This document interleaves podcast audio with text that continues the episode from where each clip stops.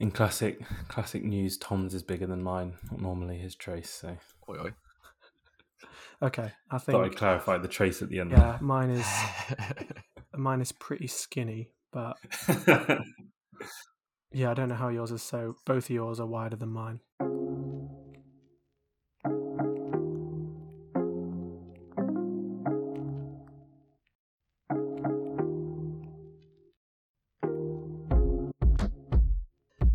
Hello and welcome back to another episode of FPL Dummies. I'm Tom. And I'm Cam.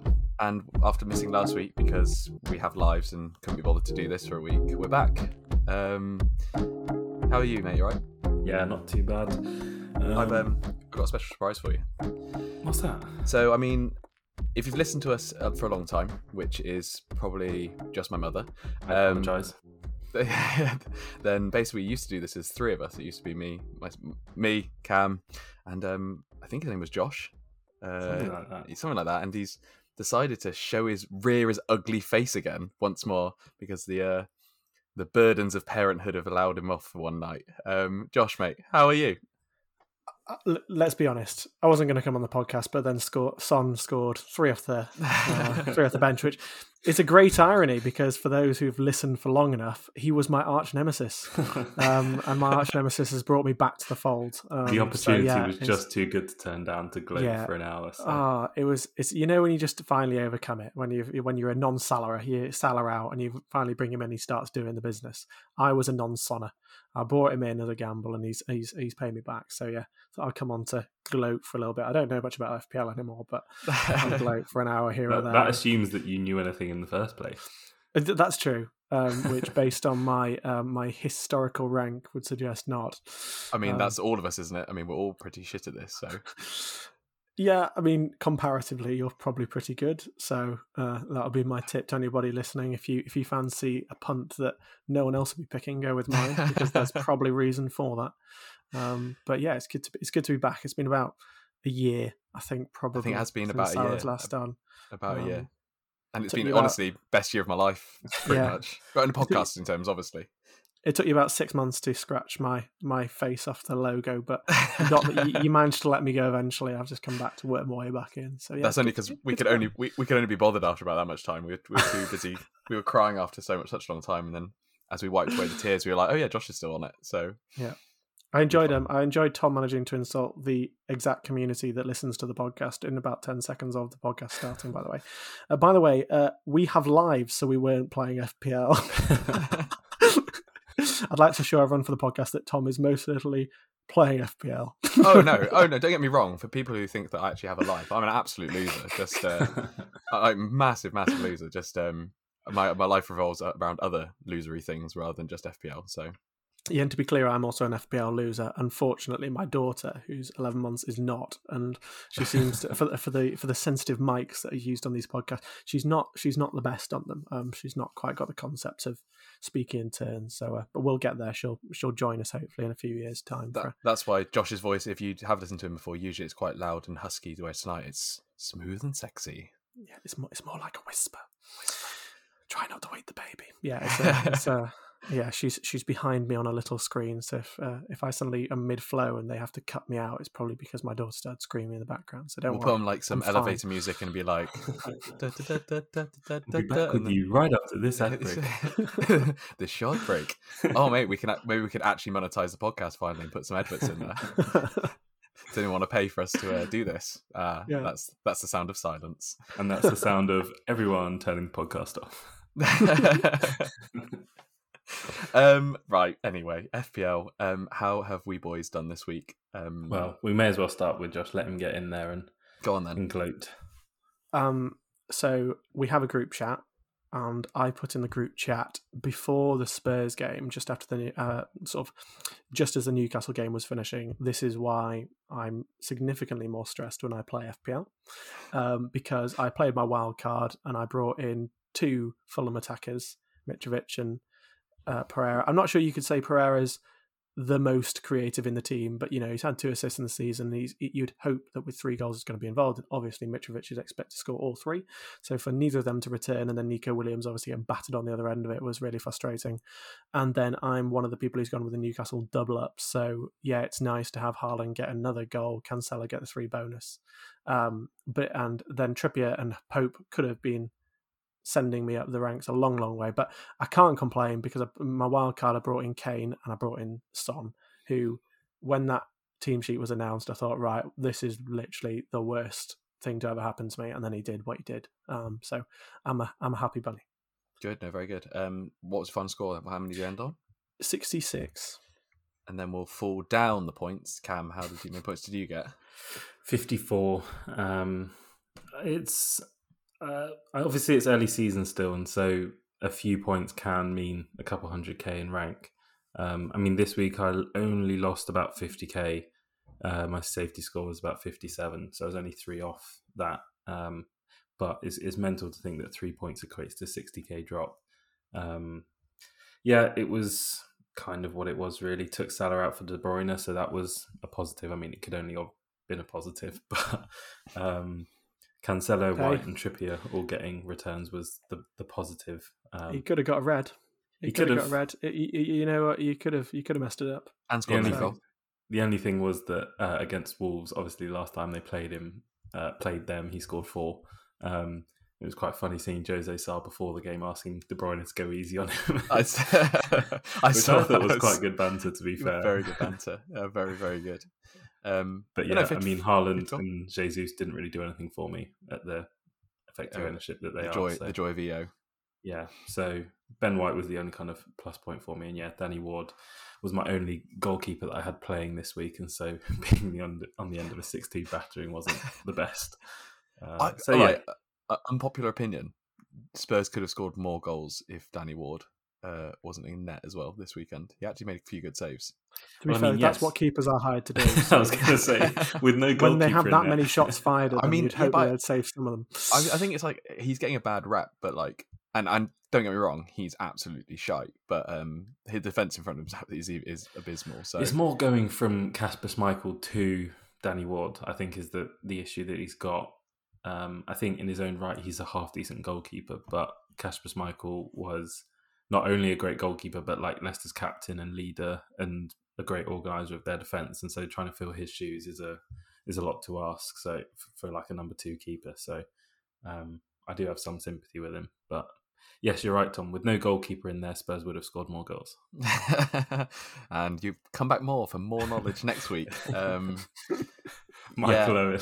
That is full Michael Owen, wasn't it? So. I reckon if the Spurs players didn't shoot as well, they wouldn't have scored any goals. So anyway, I'm only trying to buy time because I did the worst of the 3 dummies this week. 54 points as well as Cam, but I took a hit.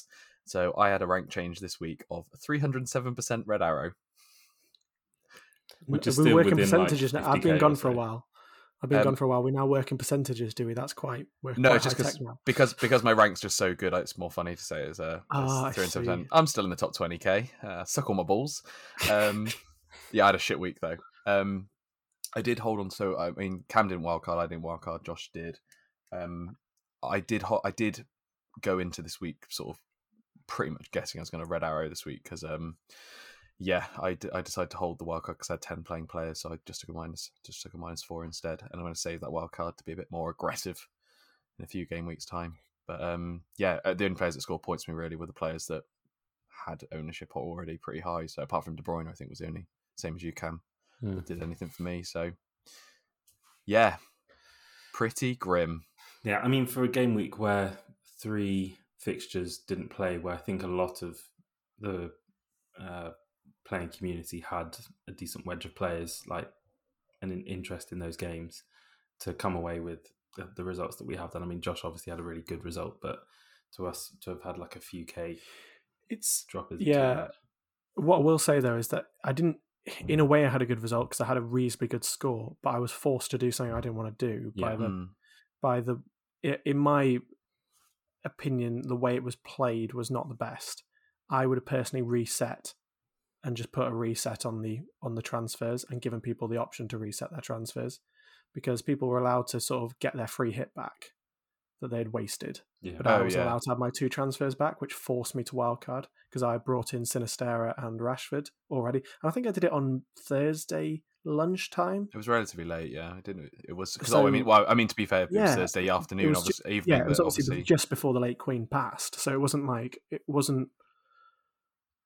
But given that time zone, like, you know, people say, well, wait till the deadline, make your transfers just before the deadline. I get that, but if you're going to do one thing and give people back their free hits, then give people back their transfers as well. Because, as I say, it's kind of an all right result, but I've been forced to wildcard when I didn't really want to. I would have just transferred to have a full team as you guys, because now I feel a little bit. I saw brought in Kane and Son, which I'd say is pretty aggressive, and Sinisterra, who has 0.7% ownership, and Gordon, who has 4.8% ownership, based on the ICT index from the fancy official website, because I don't pay for it. What a metric.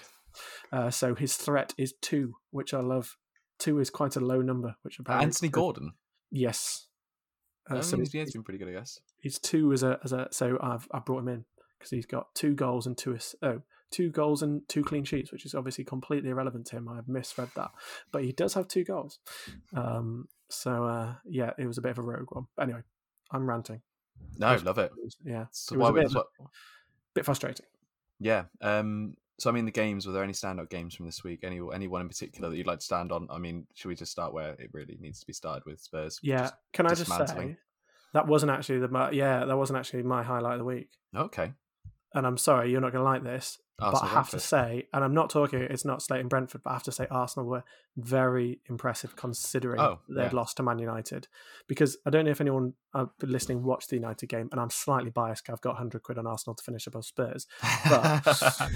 But, but I think despite the fact they conceded 3 goals, Arsenal dominated the Man United game. It wasn't dominant because they let 3 goals in and they let Man United play the way they wanted to. But Man United were quite lucky to get the breakaways they did and Arsenal to make a bit of a mess of it, whereas Arsenal was still playing the better football. So that's all great and well, but then immediately the questions are being asked. So to come back and beat Brentford, who have been a really good side at away from home was really important. At the fortress is the G-Tech. Yeah, exactly.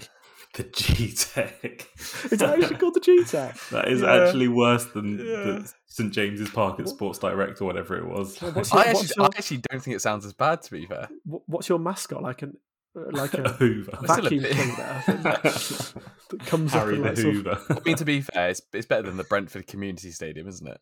At least it rolls off the tongue a little bit better. I mean, it's now that the G-Tech. What you were called. I mean, to be fair, it's now the G-Tech Community Stadium. So, I mean, it's not much better actually when you think about it. But I was going to say we blow away all the competition, but that's literally the opposite of what Vancouver does. So, quite clearly. Actually, no. Sorry. After the performance on the weekend, we quite clearly suck. Yeah. And Tom isn't even the dad in this. Yeah. It was. I think it was a mixture of. I watched the game. I didn't think Brentford particularly bad. To be fair, I just thought Arsenal were just fantastic. To be fair, I didn't actually see the game, so they were incredible. I did hear the narrative that they were. I sort of switched on in the last 20 minutes and just heard the 3 just goals been dominant, controlled it from throughout. I mean, the first goal was a corner. It should have been someone on the line. That was probably the most avoidable goal. But the other 2 goals. I mean, beautiful cross by Xhaka to Jesus to head it, and the Fabio Vieira goal was. Bit spicy that they were very good, and I mean we had maybe 1 or 2 chances but nothing really major, and they dominated the game and deserved to win. So I think for me, and I don't know what you guys think, everyone keeps saying Arsenal aren't Premier League contenders, so we're the top of the league after 8 games or 7 games, and it's like, and surely you put yourself in that position. It's like, it's a bit like Leicester a few years ago, you know, when they obviously won the Premier League. It's but they'll fall away. They'll fall away. Well, so if they keep playing like that, they're not going to fall away. But they haven't met the big challenge, though, have they? No, sure, they've played relative. That is the obvious statement to make, is that... Well, they played Brentford on the weekend. If they don't fall away, then they're in with a chance. But I think everyone, rightly so, expected Leicester to fall away, given they finished 17th, whatever it was the year before. And I think with Arsenal, as Josh said, like they obviously have overcome a slight test in that they lost to United but bounced back straight away with a consummate performance against a good team. But they're to win the league, they're going to have to beat City or Liverpool or Spurs. Again, at the very least, expect to take a point from each of those games, if not more. Exactly. And it will just be interesting to see whether, okay, they've played well for the first 7 games, but can they keep that going for the next times 4, basically? And that's a very different proposition. And it's down to how the other teams turn up. So, you know, you've got Man City drawing with Newcastle, drawing with Aston Villa, conceding 3, obviously, against Newcastle as well, conceding 2 against Crystal Palace, where Arsenal, we watched it in Derby, of all places. Arsenal made the Palace game look pretty easy in the first game week. So they have looked, I would say they've looked as good. Like, obviously, there's a man propping up Man City right at the moment, which is probably... Yeah. He's literally propping himself up, to be fair, at the moment. Yeah, he's got. You know, if you were going to be propped up, he's a pretty handy, sturdy thing to prop you up. I can't even mention his name. It's just that, like, oh wow, he should not be named. Yeah. He's like that scary for other teams. Like, they probably refer to him as Voldemort now, because it's like they just don't want to battle him. But yeah, if I flick over to another, to the obviously the team I've just said I have a bet on, would you say the same thing about Spurs? What, as in their title challenges? No, because they're too inconsistent. Okay. Yeah. Have they been any more inconsistent than Arsenal this year? I know they've not obviously not got the same points return and sit lower in the table, but I don't know that Arsenal have shown much more than Spurs have to be considered title contenders ahead of Spurs, if you know what I mean. They were, if I remember rightly, they're on the same points, actually. They were. They shouldn't be. What? Spurs and Arsenal. Spurs are third. Oh, yeah. Sorry, I was looking at City. Yeah, they're a point behind. Chelsea were by far the better team against Spurs, if I remember rightly, in that game in game week 2. Mm-hmm. Does anyone remember? Yep. I think I remember that they should have convincingly beat them, but they didn't put them away. They've obviously then drawn against West Ham, which is a London derby. It happens. Like, people are going to drop points. And then they've come back and put 6 past Leicester. So, but also conceded 2 to Leicester. Yeah, but I'm a bit nervous about my money. I won't lie. Like, I don't think my £100's secure at all, because I think Arsenal haven't been inconsistent yet. But give it time. I think. To honest, if I'm being really honest, I don't think either of them are title contenders, and I think Man City will walk the league by the end of the season. But it's interesting that people have already written off Arsenal and they're top of the league. It's like I think I've been listening to a book on money and people who try and predict the stock market and the Premier League. It's quite similar. And have you seen the video of Pep Guardiola being asked about Haaland is going to be, like, the greatest player ever, and basically saying, you coach Lionel Messi, was there this much drama around him? By your blank face, I won't. So I'll just continue. I can see you haven't seen the video, but I will continue. And just for the people who can't see it, I can see that they haven't seen it. And basically said that I can't predict what Haaland's going to do tomorrow, never mind in 2 years' time. And he's right, is that we all sort of fall into this, we know what will happen type mentality. Man City will walk the league because they always do. It's like, well, sometimes they won't, and Arsenal might well stay around, but also Arsenal might not. And the answer is none of us have a clue, and shouldn't get too tied to either outcome. It's as simple as that. Yeah. Just don't worry about it. Apart from the fact Man City will win the league and Haaland will probably be top goal scorer. Yes. Yeah, I mean, they're pretty much certain, aren't they? I love it, because I remember in years gone by, people said Sterling's undroppable, De Bruyne is undroppable, Salah is undroppable in FPL. And I go, right, okay, I'll watch you bleed as they don't score 5 game weeks in a row and see if you don't drop them. And it's the same with Haaland. And yes, okay, fine, he's scored 11 goals in 7 games. But if he now doesn't score a goal for 4 games, are you keeping him in? Yeah, absolutely. I'm not.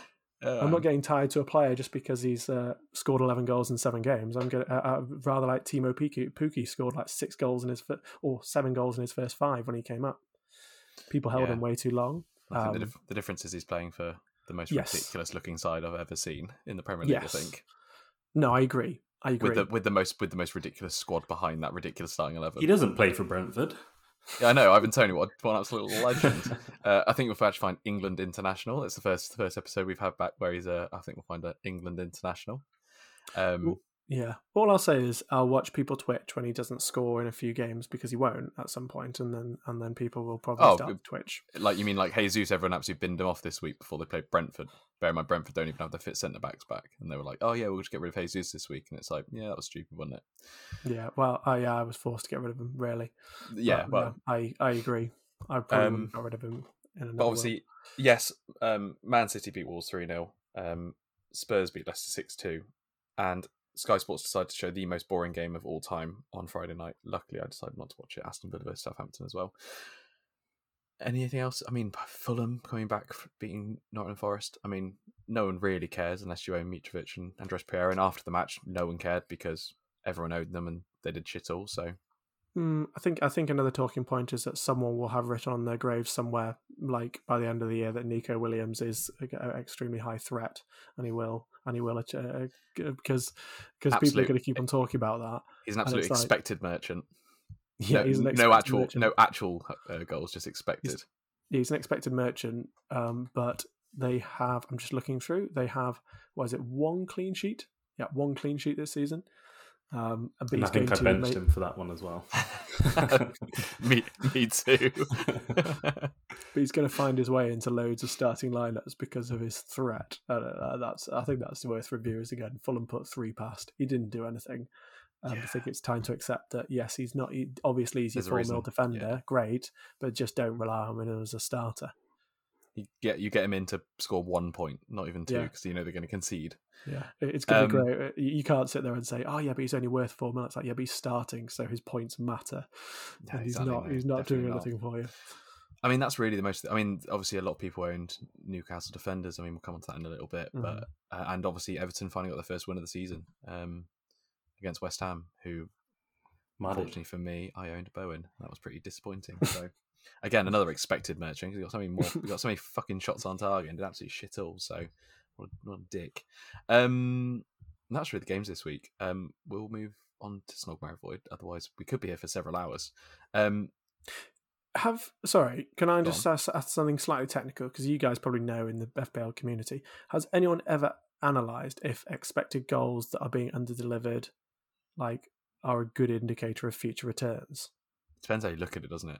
Because I mean, you could go like, I guess it's on like, it's how you use. It's the same with any stat. Depends on how you use it. If someone's got a massive XG and they are underperforming that XG, you go, oh well, at least they're getting in the right. You could say like they're getting the right positions, or you could say they're a shit finisher. And if they're massively overperforming their XG, you could say that they're an amazing finisher, or they don't get in the right positions for shots.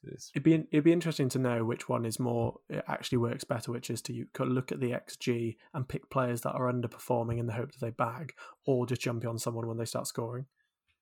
No idea. Yeah, just interesting side topic. I thought someone in the FPL community can probably write a thread on it. They probably can. I won't read it though, so yeah, don't write it.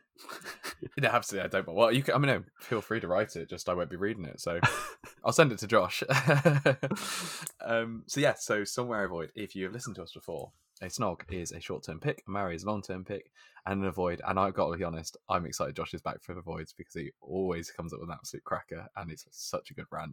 Looking forward to an avoid. Someone you don't want. Someone who's an absolute scar on your team. Should we start with snogs, and I can just build my way up to an avoid? Mm-hmm. Who'd like to go first this week?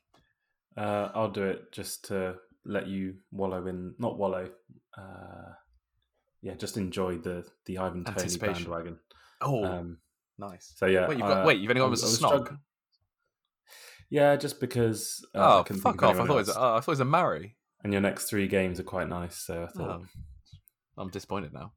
Well, England international Ivan Toney got Bournemouth away, leaking goals. Newcastle away, not quite so leaky, but then Brighton at home. We will talk about Brighton later on. But yeah, this is kind of a bit of a punt based on the international break. He could well come back inspired equally. If he doesn't play a minute, he might be, I don't know, dejected or whatever. Rest and relaxed for the upcoming games.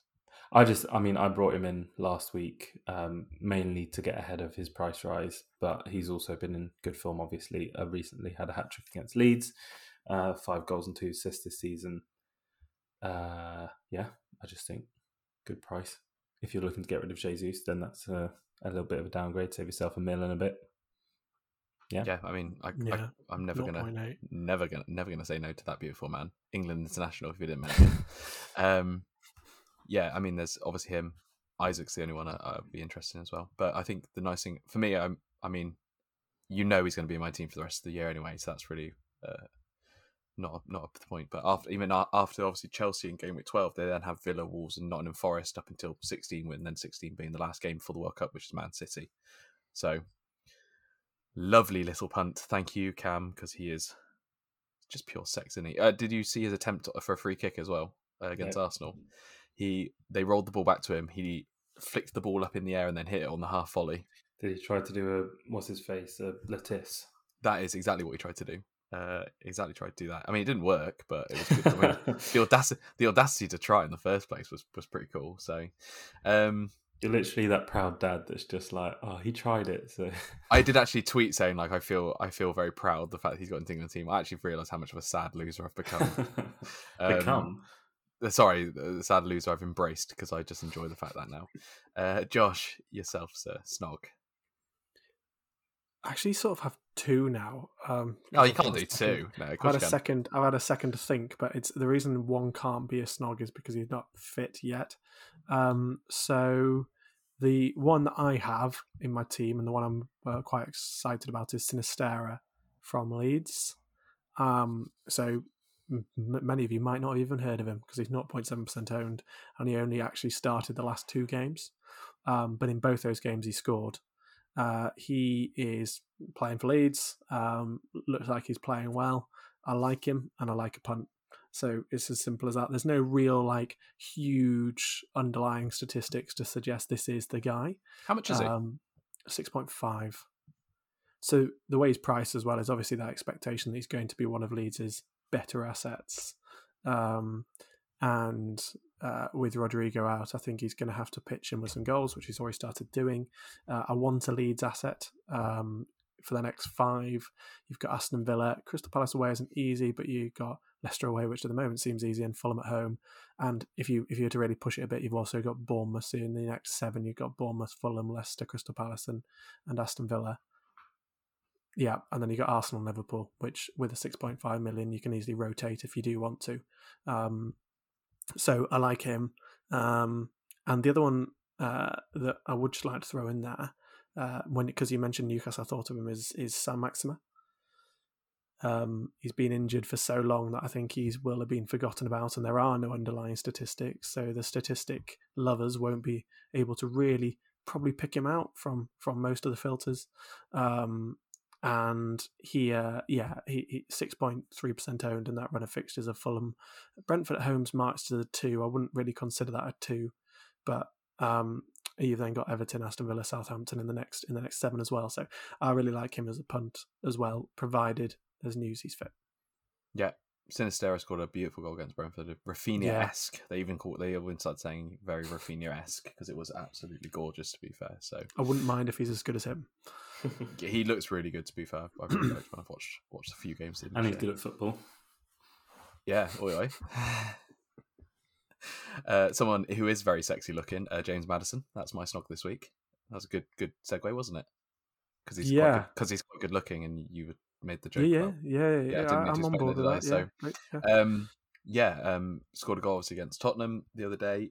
Purely on this is a fixture punt really than anything else. Nottingham Forest, Bournemouth, Palace, Leeds, Wolves. Next five. Palace is a tough game in there. Leeds is a tough game, but I think obviously as the Brentford game, I think it's a goal fest, isn't it, between both of them? Yeah. And then Nottingham Forest and Bournemouth are the next two. I mean, even if you own for the next two, it's worth it. So, they've not obviously Leicester have been absolutely abysmal, but they have been scoring a few goals here and there. So, obviously 2 goals against Tottenham, and James Maddison's got 3 goals and assists so far this season. So he's going to be one of those players that's in and around the team. And they have been scoring goals, just they can't defend for shit. So because they've got a bloke with no hands apparently in goal. So do you have a thing better than Danny no Ward goalkeeper? True. Sorry. So do you have a thing against Danny Ward by any chance? No, I don't think against him. He's just shit. Isn't he? He's just shit. I mean, that's I gotta be honest. No, actually, I'm not gonna say that because it's wrong. But he's not very good, is he? But the question is, I don't know who everyone else's keeper is, but do you start him this week? I should say no. It's tempting, isn't it? Okay, right. Can I put this into into perspective? So Danny Ward has played every single game this season. He has a total of 8 points, right? He's on the same amount of points as Mark Travers, who's only played 4 games this season, and in one of those games he got a -1. He's got 1 point less than Begovic, who has played 1 game this season. He has 2 points less than Neto, not Pedro Neto, because he's not a goalkeeper, but the Bournemouth goalkeeper who's only played 3 games this season. And he only has 1 more point than Marek Rodak, who has only played 2 games this season. Let me spin this another way, though. You literally can't. He's not kept a clean sheet yet, but he has played Brentford, Arsenal, Chelsea, Man United, Brighton, and Tottenham. And they're playing Forest. Yeah, but he'll probably be dropped by that point. So, I think he's not a bad choice to have for this week only. I'm not saying obviously suddenly start him, but they now go on that run. The same reason you're picking of an offensive asset. There is potential for a team like them to turn it around. I'm not saying for a second that they've just conceded 5 against Brighton and 6 against Spurs, that it's like a done thing. And obviously, what was it? 4 against Arsenal as well. It's bad. Yeah, but I don't mind him against Nottingham Forest at home if you have a keeper who's got a really tough fixture. Yeah, but they've just scored 2 goals against Fulham. They can score goals too. I mean, yeah, Solanke's pretty... I think if you've got a certain other keepers, maybe you've got Brighton goalkeeper who have Liverpool away. Would you prefer play Liverpool away or Nottingham Forest at home? I'd play Nottingham Forest at home. You know he's going to get save points. And yeah, to be fair, the way Liverpool are playing, I probably would actually. Yeah, Cam in the mud, and we'll get on to my avoid as well at one point, but I'll come back to him. Okay, we'll move on to Mary's then. I was going to say first, actually, what do we think about Rodgers? Is he going to stay or is he going to go? Should I stay or should I go? I listened to the Always Cheating podcast this morning. Shout out to a fellow podcaster. All right. Plug another podcast. Yeah. Go on our podcast and plug another podcast. Yeah, if you're not enjoying this podcast, just switch over. Always Cheating. If you've managed to hear of us and not Always Cheating, then we're doing well. These guys are doing well, not me. I can't take any credit. But they were saying that he should go because he's just not performing. And for me, I think the squad is really struggling. And I think he's clearly a good manager. I just think they're in a bit of a rut. And my question would be, who's going to turn it round? Because what Leicester, in my opinion, don't want to do is turn into that squad that say, right, okay, our goal this season now is to stay up. We need to stay up. So let's get a stay-up merchant.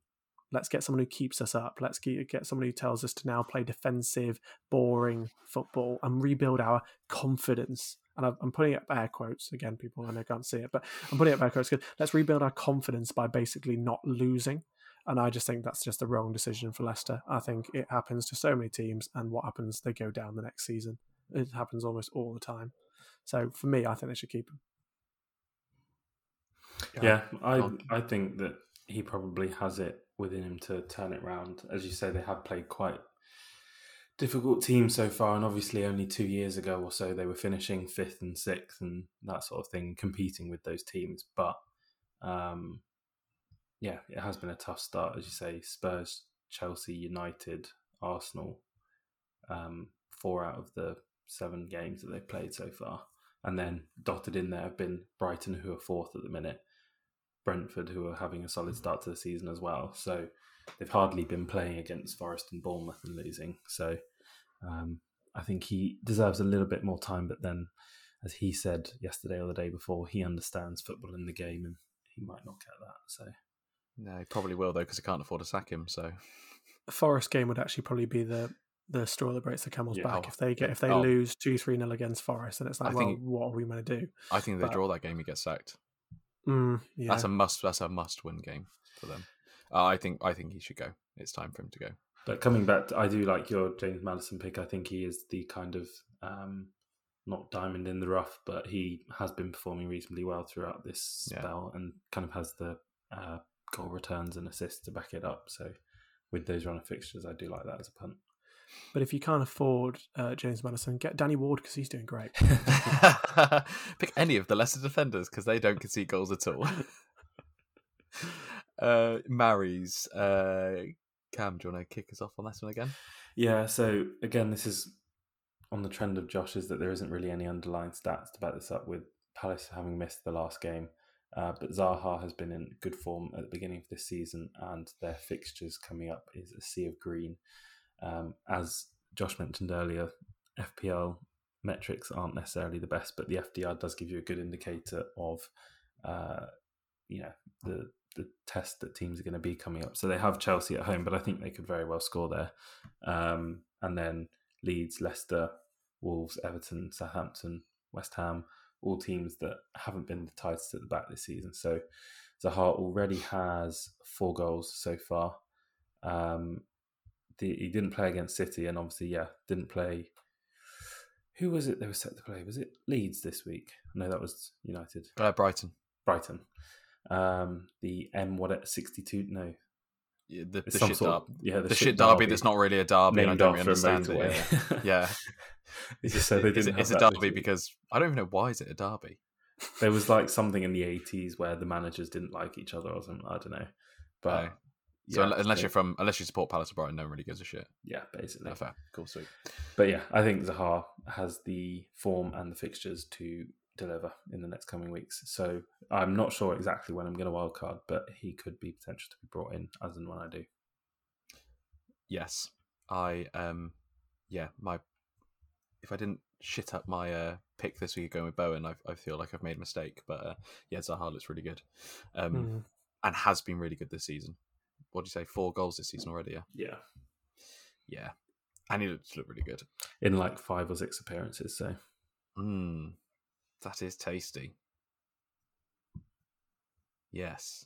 Josh. Yeah, I want him as well, but I just can't get him. The only way I can probably get him is by dropping Martinelli, which I don't want to do. That's risky. No.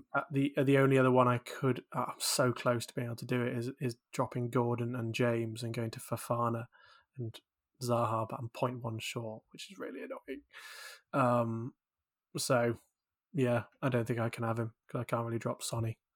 So, yeah, it's really. There's so many of them though. Like, I love Sinisterra, I love Martinelli, I really like Zaha. I would love Saint-Maximin if he's back. I think it's going to be one of those type of periods where everyone's justified with their pick. They should really change the game so you could pick 534 players. Yeah, exactly. That happens to be how many players are in the you can pick. To be honest, so yeah, I think that would make life much, much better. Yeah, I sort of feel. It's going to be one of those sort of periods where everyone's justified with their pick, and people will then do the backtrack of retrospectively justifying why they got it wrong if they didn't do well and why they got it right if they did. But I think it's one of those instances where a lot of people will be justified to pick the players they do. Mm-hmm. Rashford as well, throw him into that mix. Yeah, no, if he's... I don't know if he's injured at the moment. I know he's missing out on the England game, but whether he's just missed... I'm not sure why. He had a slight muscle problem, but Ten Hag said he was confident he'd be back for post-international break. So. Ah, right. So that's football talk for didn't want to play the international games. Well, I don't think he would have been picked anyway. Obviously, been in good form to start, but... Just making sure. Yeah. Josh Imari. Who was it again? It's kind of a bit obvious, but it's Kane. I think he's 19% owned, which is very low for someone who's got 6 goals and 2 assists, but you can understand it because you've got the headache of Haaland and obviously Salah and then De Bruyne. But I do just think Kane started off so well. What he just brings that no other striker in the league brings as well as he does is his creativity. And that is hence why he's ranked number 1 in creativity on the ICT ranks. But I'm sure we never talk about the ICT ranks until you come back on. But what was his record last season? We got 17 goals and 11 assists. That's crazy for a striker. Can I play a quick game with you? Yeah. So really quick fire. Right, would you rather have, we'll start easy because it's easy at the moment, Salah or Kane? Kane. Kane or KDB? Kane. Kane or Son? Kane. Kane or Haaland? Haaland. Okay. There you go. Everyone wants to know Josh's picks with the premiums. That's the way to go. So it goes Haaland, Kane, probably. If anyone's interested, as anyone's interested in how I use the extremely advanced ICT index, I consider creativity for forwards to be the third most valuable asset, and Kane is first. Unfortunately for Kane, he is second on influence, which is pretty crap in comparison to Haaland's first. So that is why I would pick Haaland, because that influence is just so important, and that threat of two from Haaland. Oh, yeah. But in the overall ICT, Harry Kane is. People are going to switch off. I'll start talking about the ICT. You can't make those noises on this podcast. That's all I'm saying. I mean, that sounded incredibly sexual. Have you seen Kane's ICT? 1, 2, 3, 1 overall. It's very tasty. But yeah, I like him, and I will hold on to him because it feels like every season, Son and Kane suddenly decide. Now we know exactly where each other are on the pitch, and we're just going to score goals together for fun, and that this could be the period, despite the fixture run. Yeah. I am going with my Mari as Gabriel Martinelli Silva, to give you his full name. And it's really actually going to be a really boring pick. The reason you marry him is if you owned him from the start. If you get rid of him, you're going to lose a lot of team value. The next game, obviously Tottenham. So of all the Arsenal players I would say to keep, I would say you can get rid of Jesus, but keep Martinelli. To lose 0.3 million at this point of the game is just going to be, it's going to be pretty brutal if you do want him back at some point.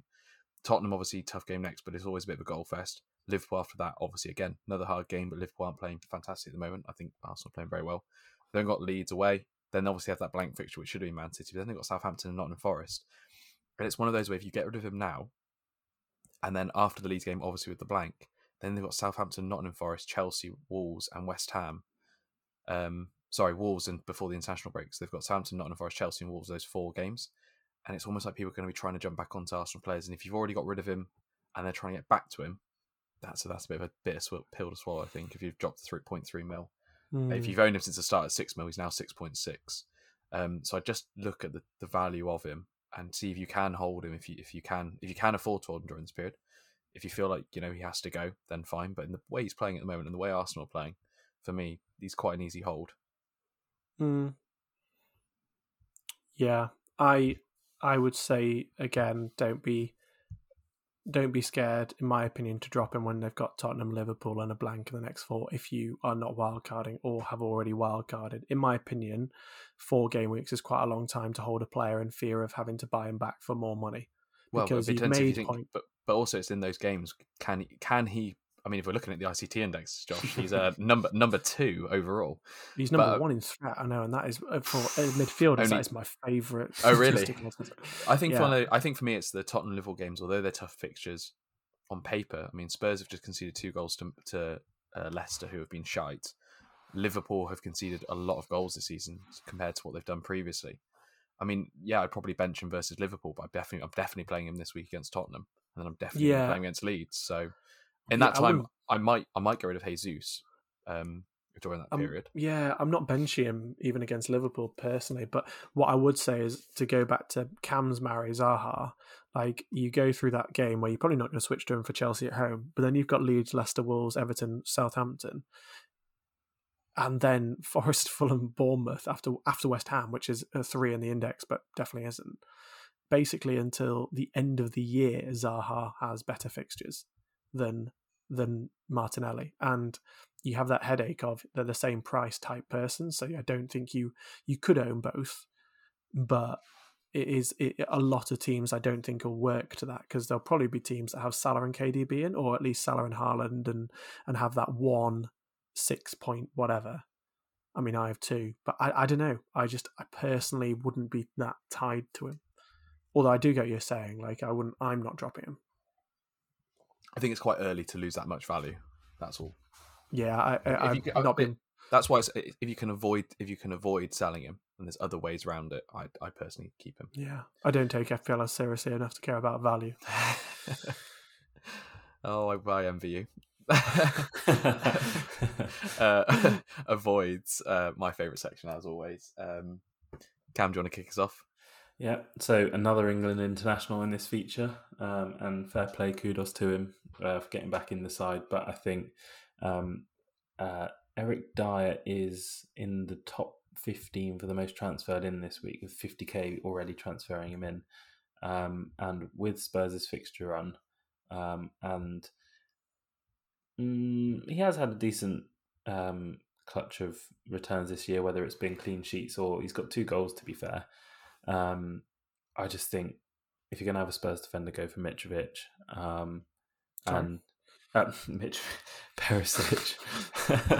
I was just saw his name on the screen. Yeah, Perisic, not Mitrovic. But even with that, I would probably not have a Spurs defender at the minute with Arsenal away next. They do then have Brighton, Everton, could well keep a clean sheet there. Then United away, Newcastle at home. I just don't think that for 5.1 he's that enticing. Good differential, but I don't think he's going to score that many points this year, so I'd avoid. Yeah, for 5.1, not worth it. I agree, and I'm actually going to go in before Josh, purely because I want to hear Josh's rant, because I know it's going to be good. On the other side of the North London derby this weekend, I'm telling you to avoid William Saliba if you don't own him already. 120,000 people have bought him in. He's already 23% owned. It's 4.9 million. Start the game at 4.5. If you got him at 4.5, then well done. You've scored a lot of points from that son of a bitch. But yeah, if you're getting him now, 4.9, wouldn't do it for these next few games. Obviously, just talked about Martinelli, but on the opposite side of that, Arsenal haven't been amazing at the back this year. They've not actually kept that many clean sheets, only 3 in the last 7 games. Saliba's points have actually come from scoring an absolute screamer against Bournemouth and a header against Brentford. Other than that, actually, only got an assist against Fulham, actually. I forgot about that one. But I just don't think it's really the right time to get him if you do want him.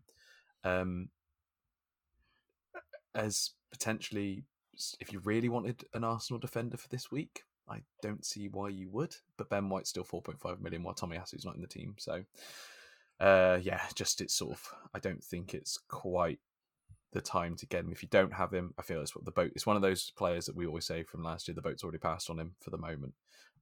Once we come back after that blank game week, then yeah, potentially could be all over Saliba. Still very cheap, but right now I won't be getting him in. I don't agree with it as an avoid totally. I think he's a good pick to have to a certain extent. I wish I'd... I basically disagree with the fact that 120k people have already brought him in so far.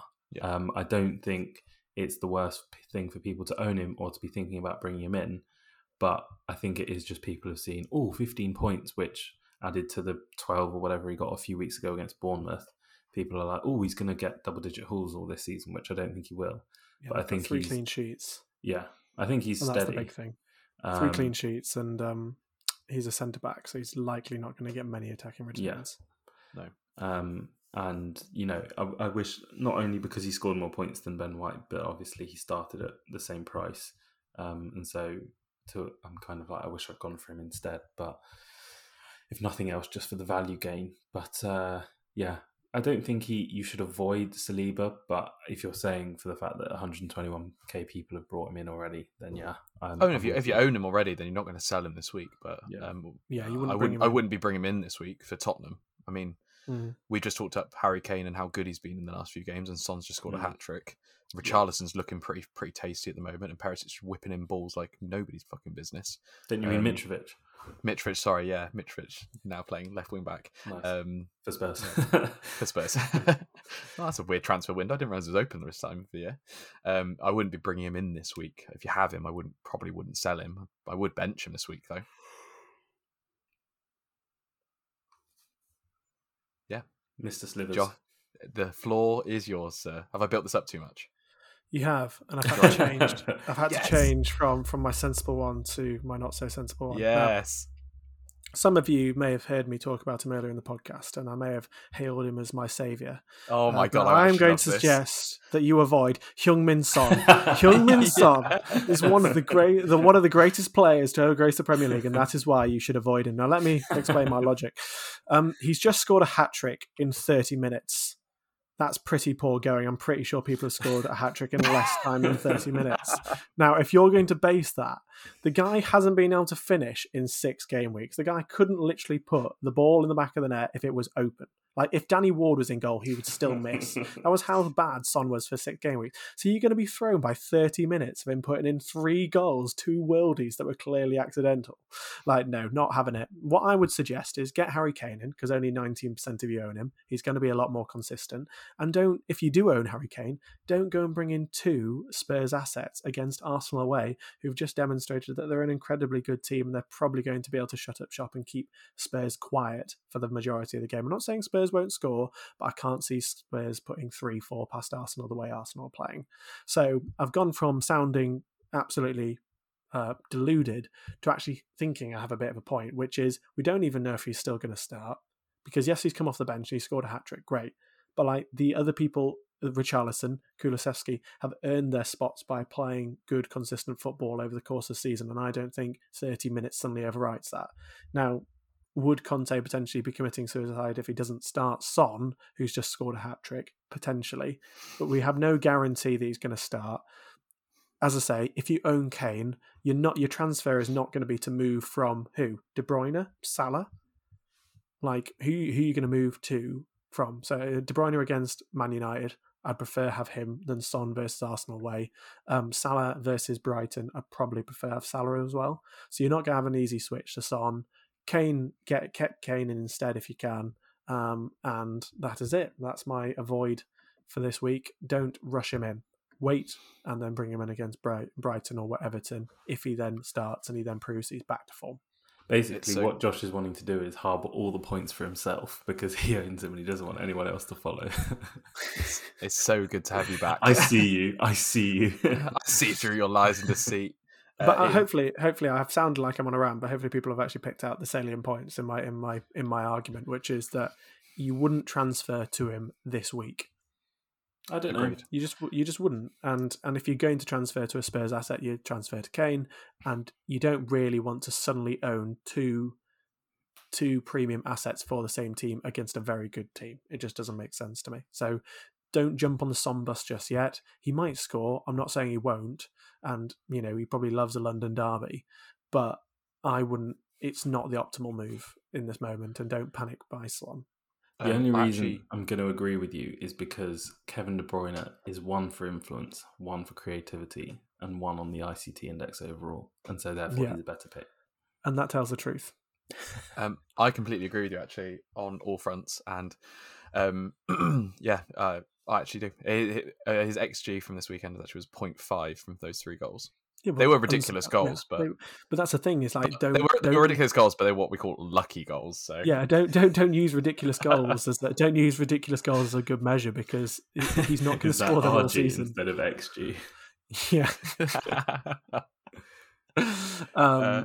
If you haven't, just on a side note, if you haven't listened to Josh's absolutely beautiful rants, and you can go back to listen to our old podcast, and honestly, God, you just skip to his rants about Son apps. They honestly make my day. So, can I just say as well that my actual avoid was going to be and I'll do it really quickly. Was going to be a Newcastle double up at the back, so it's not a player in particular, but it's just to potentially avoid the Pope Trippier that I've got lured into. So I'm boring, mate.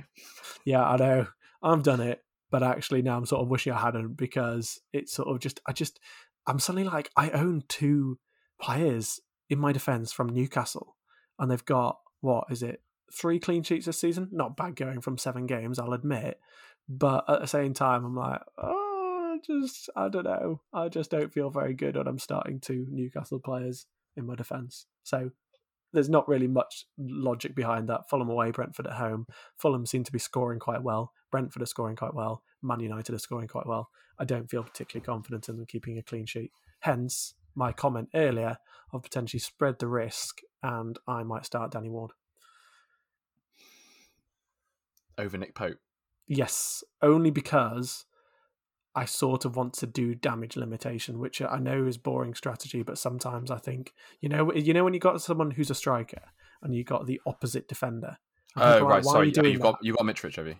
I've got Mitrovic, yeah. Right, yeah. I've got Mitrovic, and also irrelevant of that, it's also, it's a similar thing is that I've got 2 defenders in the same team, and I'm sort of thinking, I would love to see the clean sheet odds, which are never, or not always that accurate, but, you know, I'd love to see the clean sheet odds of Leicester versus Nottingham Forest versus Fulham. So I prefer spread the risk, because although there's probably an optimal outcome, you only get the outcome once. I prefer get more likelihood of 6 points than... Yeah.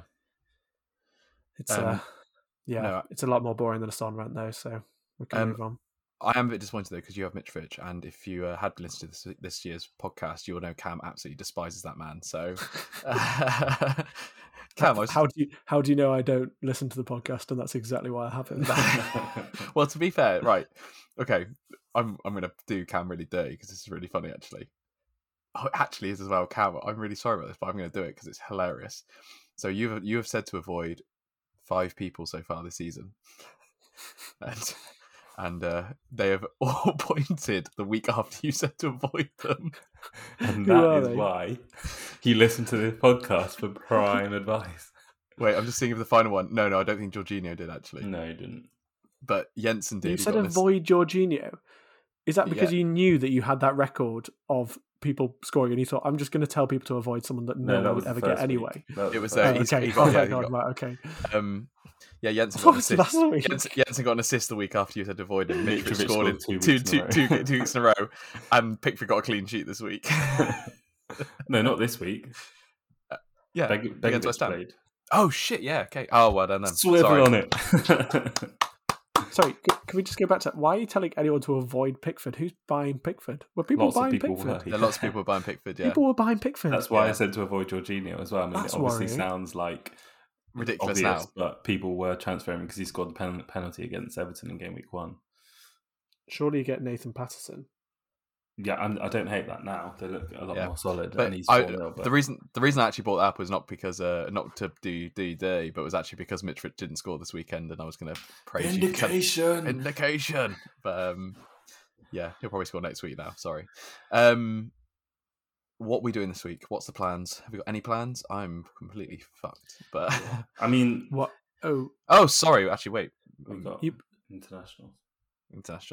Sorry, but you mean next, like as a next game week, yeah? Mm. Yeah. What we're doing is in our fancy teams or... Any ideas, but... Yeah. I was going to put it out there that I don't know how many likes you guys get on tweets these days, but I do need sort of like a reason to captain Sinisterra. So if we can get a like... to the classic... Because if you give me this many likes, I'll captain him. Let me be clear. I'm not doing it because I'm not on this podcast. I just need you people on the FPL community to give me a reason to captain him, like I was forced into doing it, but I wasn't. I really want to do it, but I don't want to admit that I really want to do it. So I need you people to make me do it instead. So I'm going to pretend and say, if 50 people were to like our tweet, I'd captain Sinisterra. Now, I'm not going to triple captain him because I'm not suicidal, but I quite like to captain him. Yeah. So that's my plan. Fair enough. Cam? Nothing, solid, crystallised yet. I'm just looking at my draft so far. I've got Rashford in with a flag, but as I say, he should be fit by that point. I am starting Danny Ward over Sanchez at the minute. I don't. Oh, do you have? He's Brighton keeper, isn't he, Sanchez? Yeah, shows my knowledge of football. Keeper, yeah. Oh, I didn't know when I said that. Wait, I feel like we should put a bit of a sign on it. You say your knowledge of football. So Josh, so for people listening, Josh is currently ranked at 80,000 in the world. Yeah, he's having an absolute screamer of a start. And, because basically what happened is I literally for every season I ever. Here's a tip.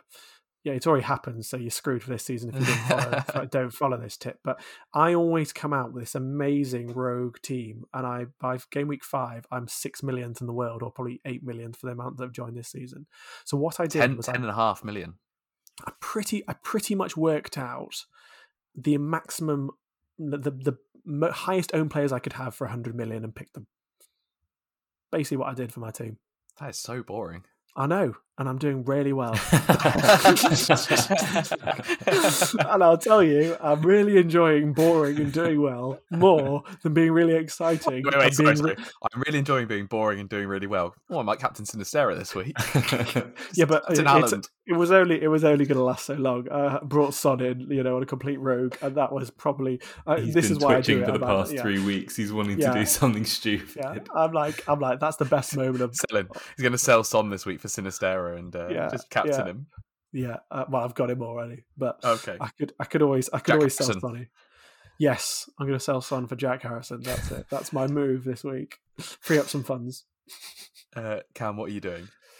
Yeah, I mean, I could be tempted to play the wild card just looking at the state of my team at the minute.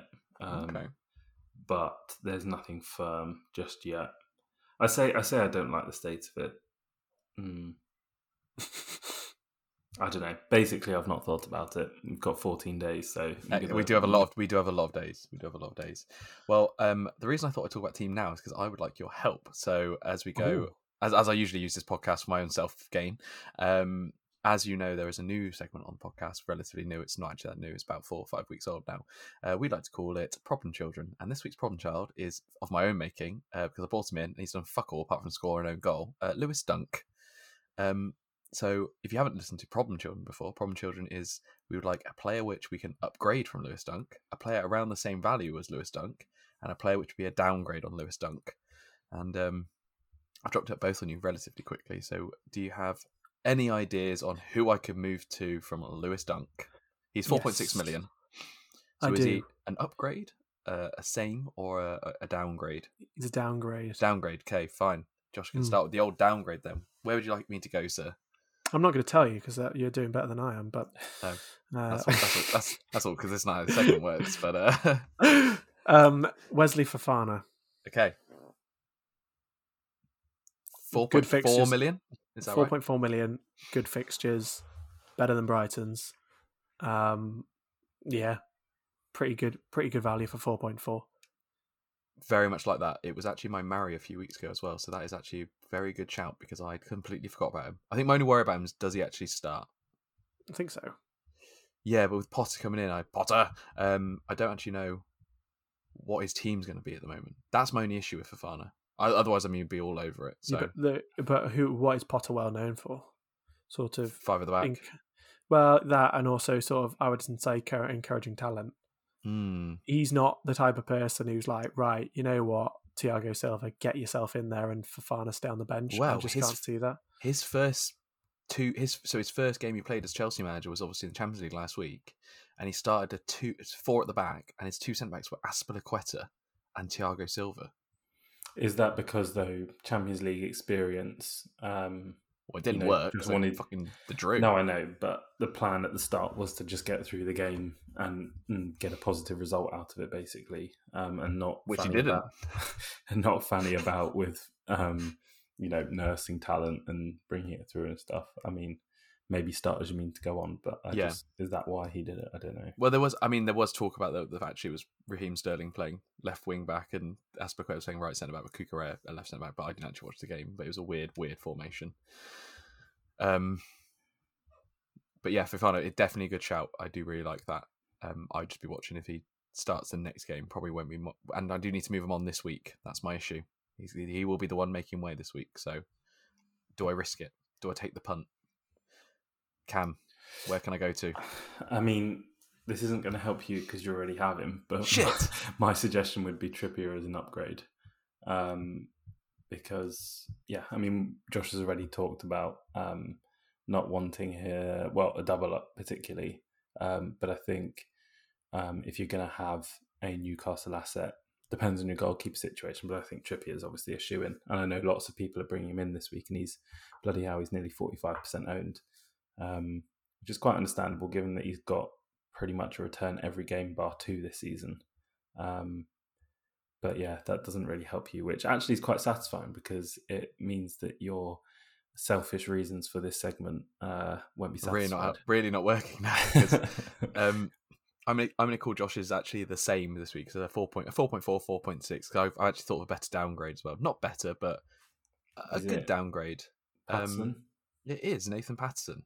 They look really good defensively. Look really strong against West Ham. I thought actually, but the fixtures aren't great. Southampton, but then again, it's sort of one of those you sort of could use him as a sort of bench fodderish sort of player. Southampton, United, Tottenham, Newcastle, Palace, next 4-5. Actually, now I'm looking at it, that's a terrible choice, isn't it? That's an awful choice. That's really shit. I looked at the price and I looked at how they play against West Ham, but that is a fucking stinker.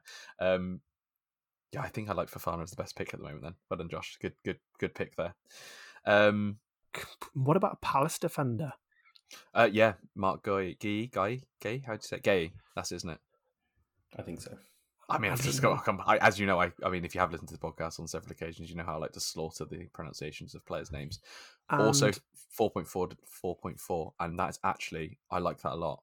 And one more, if you can wait another game week, what about Dalot as well? I also like that as well. Because he's let me tell you something, because he's not played a game, he's missed a game, but he's still 6th on the threat ICT and 7th on the creativity, which means overall he's 4th. That's pretty good, and I've liked the look of him. He's got an assist, he's got 2 clean sheets, and hey, actually, I tell you what, they've only played 6 games, so yeah, he's missed 2 games. I think I actually prefer the Mark Gay shout. No, yeah, I like Mark Gay as a shout a lot actually, because I forgot how good Palace's fixture are, and they look really good this year. Palace, a definite top of the table team. They are looking really strong. So that I do like that a lot. Actually, they've only kept 1 clean sheet this year, but they've had some tough games. I mean, Arsenal, Liverpool. Man City and Brentford, they only kept a clean sheet in the Newcastle game, and obviously only played 6 games. That's very interesting. I'd not thought about that at all. I'm going to throw out some more problem children for you, actually. Okay. Liverpool, what are you doing with them? Sacking them all off until about game week 11. Apart from literally all of them, or are you keeping any? Keeping Luis Diaz until game week 12, actually. Mm-hmm. Sorry. I've been Salah, been Trent. Keeping Luis Diaz for the time being until after the Brighton game and seeing how they perform. They then got Arsenal and Man City, which I just could be goals in it, but I feel like you don't need to own Liverpool player in that game, and get them back in for West Ham, ready for Nottingham Forest away. Slibs. They've already gone, so I can't really. I won't be getting them back in. All gone. You know what I'm like? I always love I wildcarded, didn't I? So I'm not really going to keep hold. Yeah. But also, I you know what I'm like? I love an opportunity to get rid of someone that everyone else loves. I've already been in this podcast already. I've told people to not get Son, who scored a hat trick. I've told people you'll drop Haaland at some point in the season. He's got 11 goals in 7 games, and now I couldn't wait to get on board the drop Salah train. You just dropped Salah for Son. Salah for Son, yeah, 19 points up. For who? Don't know. I only have now, so I have Trippier? Loads. I think probably the actual switch was probably. But so you did wild cards, it's a bit harder, isn't it? Really? Yeah, I can't really remember. No, but Trippier was in my team prior, so I'm just trying to figure out. I dropped him for Patterson, which saved me a lot of money. I could get Kane. I believe you did bench those points this week though, so just a. Yeah. I'm not happy about that. But that was my defensive strategy again of starting Nico in case Fulham didn't score. And my logic was that if Fulham did score, it would be Mitrovic, and I'd be fine, and I'd be happy with that. It didn't quite work out that way. And obviously, Forrest scored 2, and despite his threat, ICT 2 from Nico Williams, he just managed to not get an assist on those 2. So, I've just got rid of them because they're not playing well. I'm going to play FPL probably slightly different to you guys this year, which is I'm going to go on my gut feel a bit more, and I don't feel like Liverpool are the best team right now. I prefer Arsenal, I prefer Spurs, I prefer Man City. So I'll have those assets until Liverpool prove me wrong. And then I won't. I'm trying to... theory of sunk costs is when you feel like you've invested something into something you don't want to let go. So say you were learning something over the course of a few weeks and you feel like you've wasted time, you just keep going because or your job maybe. Getting a bit... philosophical here, but that's what I'm trying to do is I'm trying to not hold any player just because I feel like I picked them and I wanted them to do well and they're not. So Salah for me, he's exactly that guy. I feel like he should be doing well. He's not. So see you later. Yeah. I mean, I mentioned earlier, I got rid of Salah for KDB already. Still got Diaz and Trent just because I didn't want to take a hit or wild card last week. So I was able to field 11 and bench them. Salah is still kind of knocking in and around the top point scorers for midfielders this year.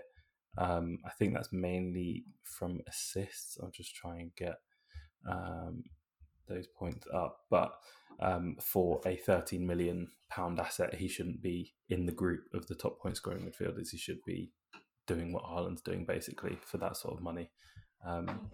And it's not very likely that that's going to happen anytime soon. So, yeah, it was time to go. I think Diaz has looked a lot better, though. So if we are going to score, then I think it is quite likely that Diaz will be, the point of that. So cool. And I think is that pretty much all we've got time for then. Yeah, I mean that was problem children. I mean to be fair, that's you've not really helped me very much on my problem, so that's great. I think you've got Wesley Fofana coming in. I mean, what we've done is we've taken you. When you said Wesley Fofana, I was like, he still plays for Leicester. He's shit. I know. I just realised that. You've gone from having no options to having about five, which obviously is the opposite problem. But yeah, we would talk about the league, but I'm still top, so there's not really much to talk about there. Well, shout out to just Carroll, who's top point scorer this week. Good score. I will also shout out to Rob, because I think Cam last week or the week before called him a bum and said that he's in the mud because he's having such a shit season. Well, he's just jumped Cam, so. Yeah, if you do enjoy hearing about our leagues, then you can join using the code BJ3GEE. That's right, isn't it? Yeah. Sure it is. Anyway, we'll put a post up anyway. But in your mortal words of Josh Silver, do you want to say it, Josh? Because, I mean, you're here, so... Oh, God.